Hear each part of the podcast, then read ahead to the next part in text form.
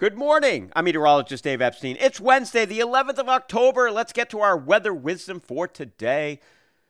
We have cool weather across the area this morning. We're in the 40s for most of us and a little bit of patchy fog here and there. There was a couple of showers yesterday, even some downpours, a little bit of upper level energy again today. I, I think today's shower activity would be less widespread than yesterday and lighter if you saw the shower. Not everybody did yesterday, but I think if you do today, it wouldn't be as significant.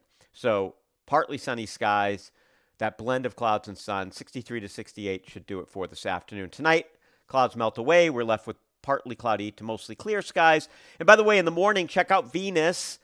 You can also see Regulus, that's the little star next to it, and that's going to be evident here over the next several days in the eastern sky as uh, we get towards sunrise. It's just stunning. I've been looking at it for a couple of months now and just love looking at it. And with the little sliver of moon, it's really beautiful.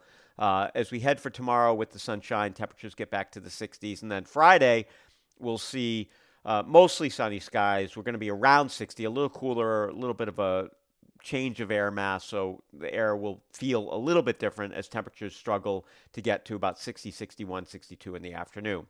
Let's talk about the weekend. Yeah, showers. I think that Saturday morning should be fine, and we may be okay Saturday afternoon. And actually, if the storm system slips south of us, we'd be okay all weekend.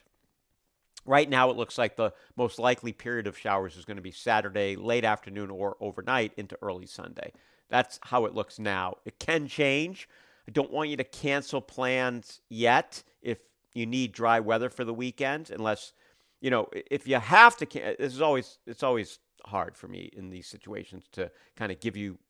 You know, what do you do? Do you cancel it? So if if you need 100% dry weather and there's no chance of rain, then you might have to cancel things. But if you can hold off, I'll be able to tell you with a little better confidence or higher confidence whether or not we're going to see showers during the daylight hours Saturday and or Sunday. Uh, right now, Saturday night or Saturday late day, Saturday night looks like the most likely time, maybe into Sunday morning. So just hang on one more day. Once we get to tomorrow, I think we'll have a little bit of a better idea uh, how things are going to unfold. And then uh, it also looks cool, by the way, for Saturday uh, with the cloud cover, we may struggle and stay under 60. So it's definitely going to feel autumnal here coming up this weekend. Have a great morning, everybody.